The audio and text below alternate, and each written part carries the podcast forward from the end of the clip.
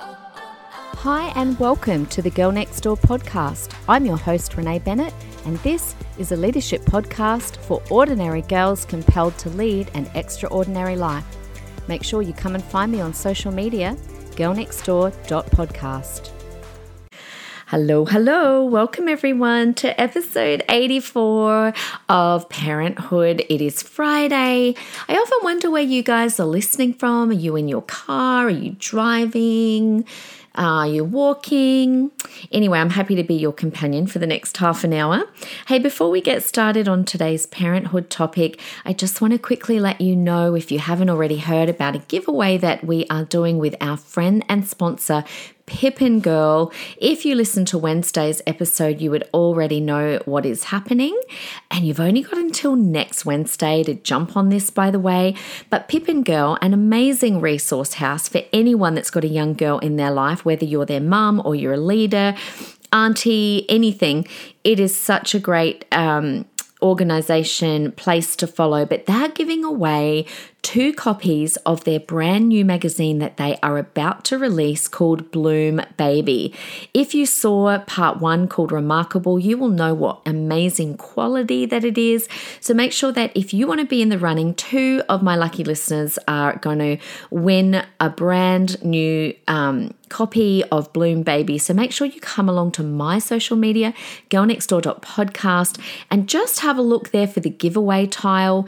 And on that tile, just make sure you tag a friend, make sure you're following me and you're following Pippin Girl, and you could be in the running. We will draw that next Wednesday. So make sure you do that. Anyway, what are we talking about today? Well, I thought that we would continue a little bit kind of a bit of a different direction, but it kind of matches with what we were talking about last week when it came to what do we do when our child throws a tantrum.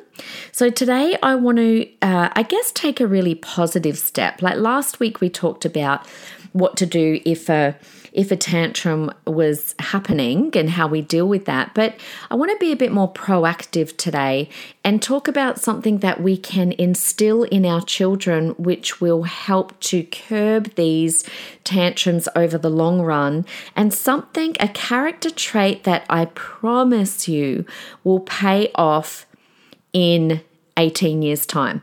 And why can I say this? Because I very, Cameron and I very intentionally taught this character trait to our tantrum throwing son, who you heard last week has just turned 18 and is such a beautiful kid now.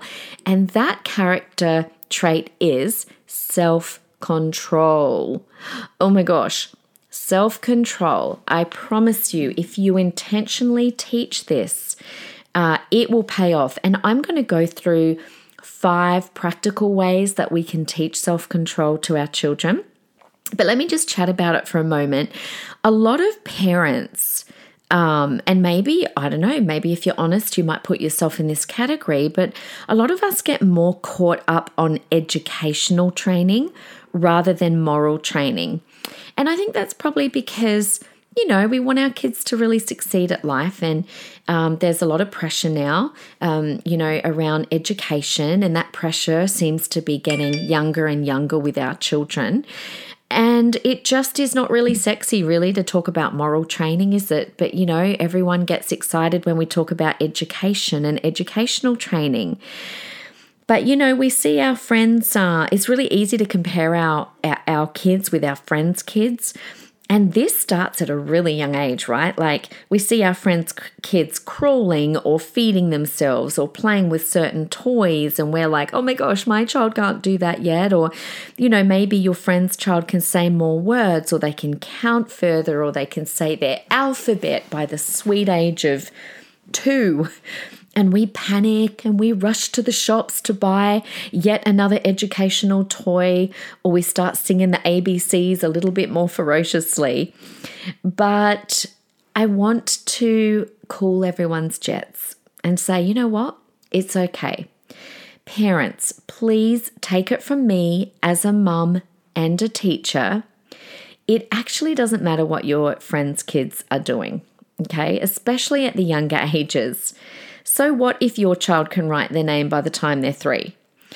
Uh, so, what if they can say the alphabet by the time they can, you know, barely speak, but yet they're speaking the alphabet. Because I'm telling you, give or take a few months, they're all writing their name, counting to 100, and reciting sight words by the end of prep. Now, I know kids all learn at their own pace, and this is true from prep to year 12, but what I will tell you is they do all eventually learn the same things. So don't stress yourself about comparing your child to other children that you see, okay? I was way, way, way, way more occupied with training and developing my children's moral education and character than their academic education. And that was even me right throughout. I, I, mean, I'm talking in the younger years, but even in high school.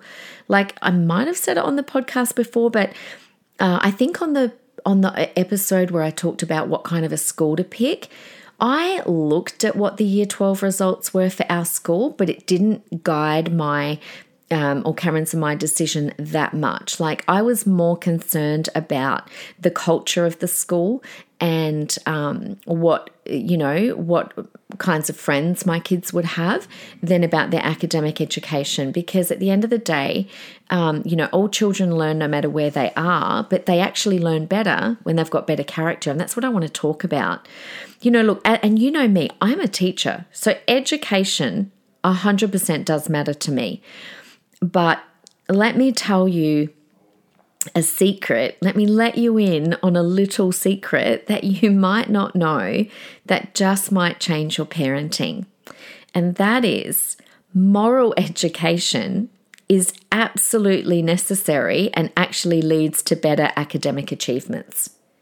Okay, let that just sink in because, yes, education is important to me, very important, but I understand that moral education actually leads to better academic outcomes anyway. And plus, you get a better kid at the end of it, not just a smarter kid, a better kid. Why might that be? Well, because there's a lot of moral develop- development that needs to take place in order for academic achievement to happen. Okay, just think about that for a minute. There's a lot of moral development that needs to take place first in order for the academic achievement to happen. Let me give you some examples.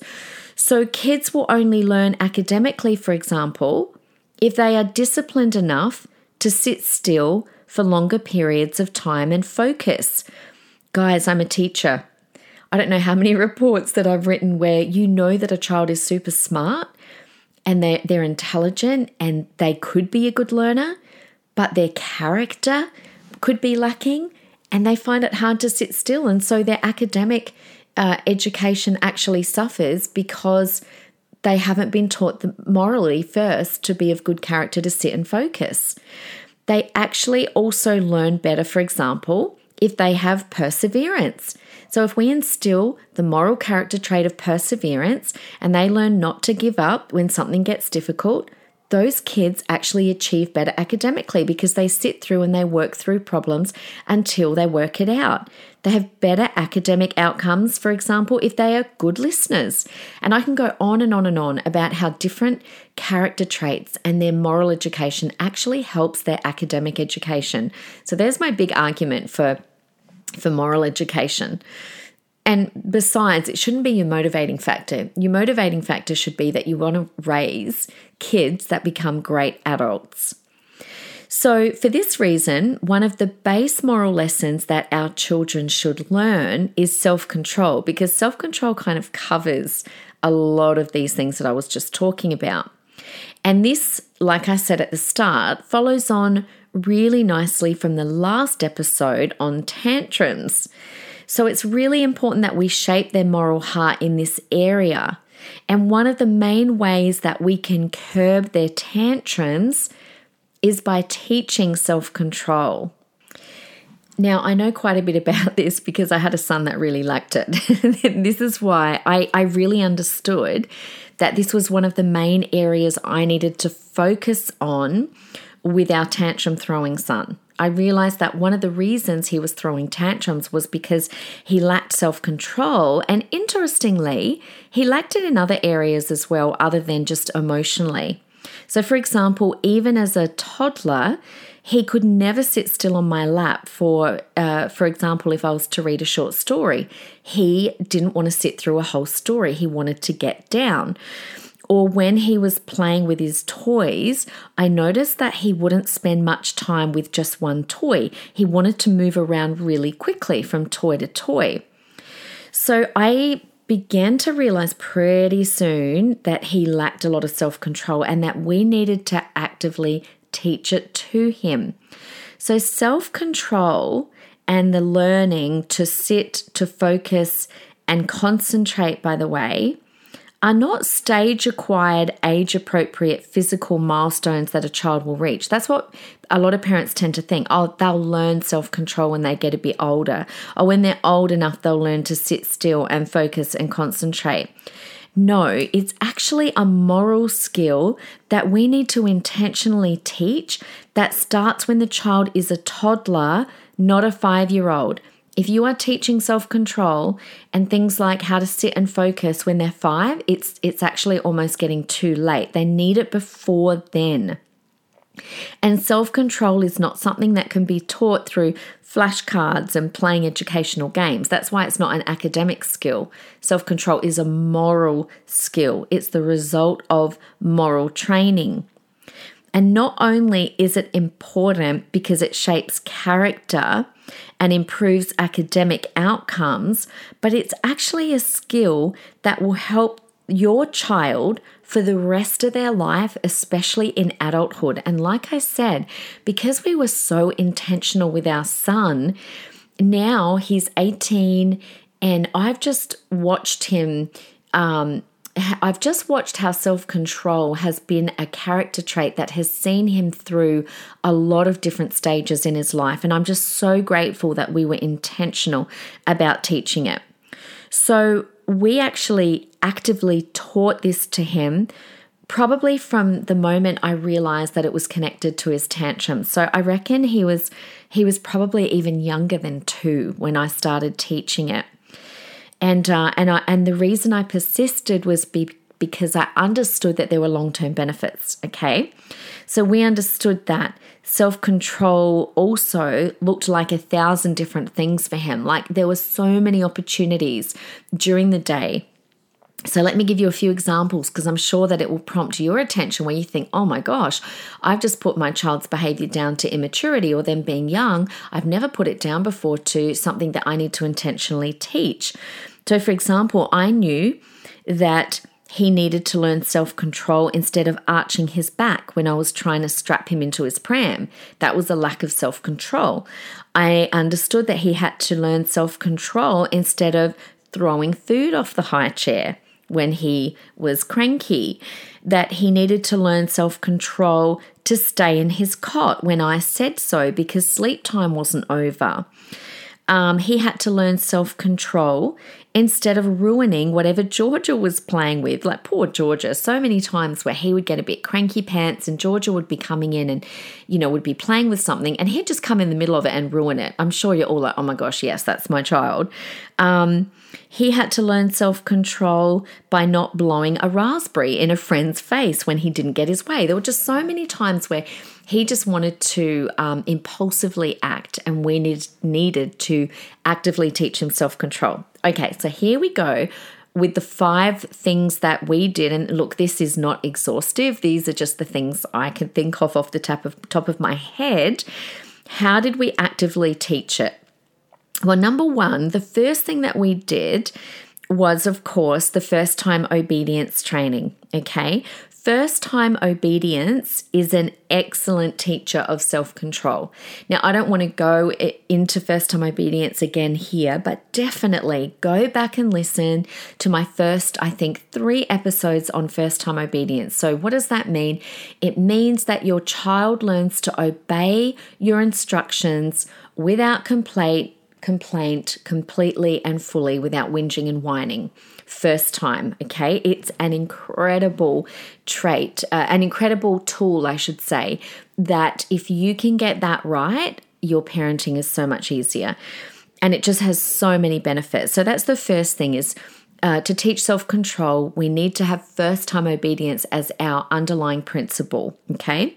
Secondly, Another thing Cameron and I did was we talked about it a lot. We actually taught him the word self-control and we used it in our language. We also for those of you that that listen that um, are Christians like we are, we actually taught him that it was one of the fruits of the Spirit, okay, along with, you know, love, joy, peace, patience, etc. That self control was a fruit. So we used that language, we prayed about it together, and we praised him when he exercised it. So when we saw him using self control, we would say to him, Oh my goodness, well done, look at that, you used your self control. And so we would um, point that out to him so that he could see examples of himself using it in a positive way. Number three, a very practical thing that we did was we insisted that he finished activities before getting up and moving on. This is a really good thing that we can do um, as parents. So, for example, if I was reading a story to him, I would insist that he sat on my lap until the story finished. Now, of course, he would writhe and complain and try to get down, but I would hold him firmly and I would say, No, buddy, we're going to finish the story and then you can get down. Or if he was playing with a box of toys, I didn't let him get another box out unless he'd actually spent a good amount of time playing. And then he had to pack that up before I'd get the next box down. And this is a whole podcast in itself. Don't make all their toys accessible all the time. That's a very powerful thing to do. You know, so if he started a puzzle, we would help him. I'd come along and help him finish it. Um, I did a lot of playing probably with him just because I was trying to be intentional about him finishing things. So if he was coloring in a page, I wouldn't let him just turn it over. You know how kids kind of like color a page and then they rip it over and they do the next page and they just do a little bit. Well, I'd be like, no, bud, let's let's let's finish this page first. So let's spend a little bit more time. Look, it might be too much to get them to finish a whole page, but let's spend a little bit more time coloring on this page before we turn over the page. Okay, so that's the first three. Number one, first time obedience. Number two, physically like like verbally sorry talk about the word self-control and teach them what it is number 3 insist that they finish activities before moving on with the next one number 4 I did a really simple thing like I gave him inside, indoor and outdoor play and I just I didn't let him run in and out and in and out the house. That would drive me crazy. I would actually have inside time and outside time. And if he went outside, I would actually set a time limit. So I'd say, "Okay, bud, let's go outside for, you know, 10 minutes." And instead, you guys are probably laughing at me going, Renee, I can't believe you did this. But I actually wouldn't let him back in. or if I was out there, I would, I would say, no, we're not going back in. Let's play a little bit longer. What I was doing was intentionally teaching him not just to be impulsive, but to have some self control and spend some time focusing on whatever he was doing. And you know, obviously, as he got older, 10 minutes would turn to 20 minutes, which would turn to half an hour. And believe me, as a as a teacher, I've had plenty of children in my class that have got ADD or ADHD, and I can tell the difference between the parents that have worked with their child to help train them to focus even when it's difficult for them compared to those where the parent will just use that label as a excuse to go oh my, my child can't focus because you know they've got ADD you can actually really help your child and and just do it with little increments at a time. It doesn't have to be big amounts of time and then, fifthly, what we did was we taught him what it looked like to manage his emotions in a really kind of a practical way. So, we didn't tolerate him lashing out at his siblings, but instead, we insisted that he managed his emotions. So, by particularly by saying sorry if he did something where he lacked self control. So, again, we'd use that language hey, buddy, this is not using your self control. And so we brought it into his emotions. And if he did something where he was lacking self control or he was lashing out, we would actually insist that he would say sorry. And then we'd also get his sister or brother to say, I forgive you. And uh, we'd get him to give hugs. If he hurt one of his you know, siblings, his brother or his sister, and all the while using that language about controlling ourselves. Because remember what I said last week it is normal for them to have emotions. We want to validate that, that they're going to feel angry sometimes, they're going to be frustrated sometimes. But what's not okay is the behavior if they hurt other people in that process. And so teaching them self control specifically around their emotions, as well as things like, you know, them playing and, and the more practical things is really powerful. So that the five things, I mean, just off the top of my head that we kind of did. Um, now, I think if Cameron was a child now, I actually think they would diagnose him with ADHD. And um, we always laugh about that. Everyone laughs about it. We never know where he is. For example, in a church meeting, we're like, "Where's Karen gone? I don't know." He just he walks around all the time, goes on this walkabouts, which is so funny. Um, but I was really aware of that, and so I thought that perhaps one of our kids might have the same kind of personality. And so I worked really in both of us worked really intentionally with um, this particular son of ours, with his ability to focus and to concentrate. Now, he did struggle at times through school, for example, but because we had trained him so intentionally with self control at home, he was just such a great kid at school. We could see our training paying off in the classroom, even when he found it really hard. And his teachers would comment all the time. In fact, it was actually common for us to get emails out of the blue from teachers just saying what a credit he was to us and how we'd raised such an incredible, well loved, polite, well mannered, and respectful boy. I think this particular son of ours, the word that I hear the most would be that he's respectful.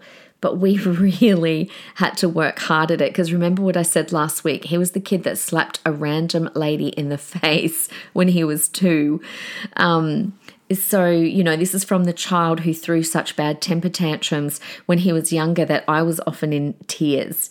So, teaching self control had a lot to do with it, but also we did really understand him as well. And he knew that we understood him. I would have so many conversations with him when I'd be like, buddy, I understand how you're feeling. I also understood how, how hard he found it at school at times, pushing through. So we tried as much as we could to set him up for wins as well. It's really important that we understand our child's personality, but that we work with them. Don't use their personality as an excuse, but let them know that you understand them and you love them and you know how hard certain things are for them. And so we really did try to set him up for wins. So, for example, I sat with him a lot at night time supporting him with his homework. I sat with him more than I sat with the other other two because he needed it. I often scribed with him. You know, I scribed, like I would do the writing while he verbally told me what to write. Um, in year six, when he had to sit for long periods of time, um, and because his teacher was beautiful but very strict and there was a lot of inside time and he was right next to the window and he'd be like mom i just want to go outside. Um, so i gave him a stress ball and i'm like buddy here you know and, and a fidget spinner.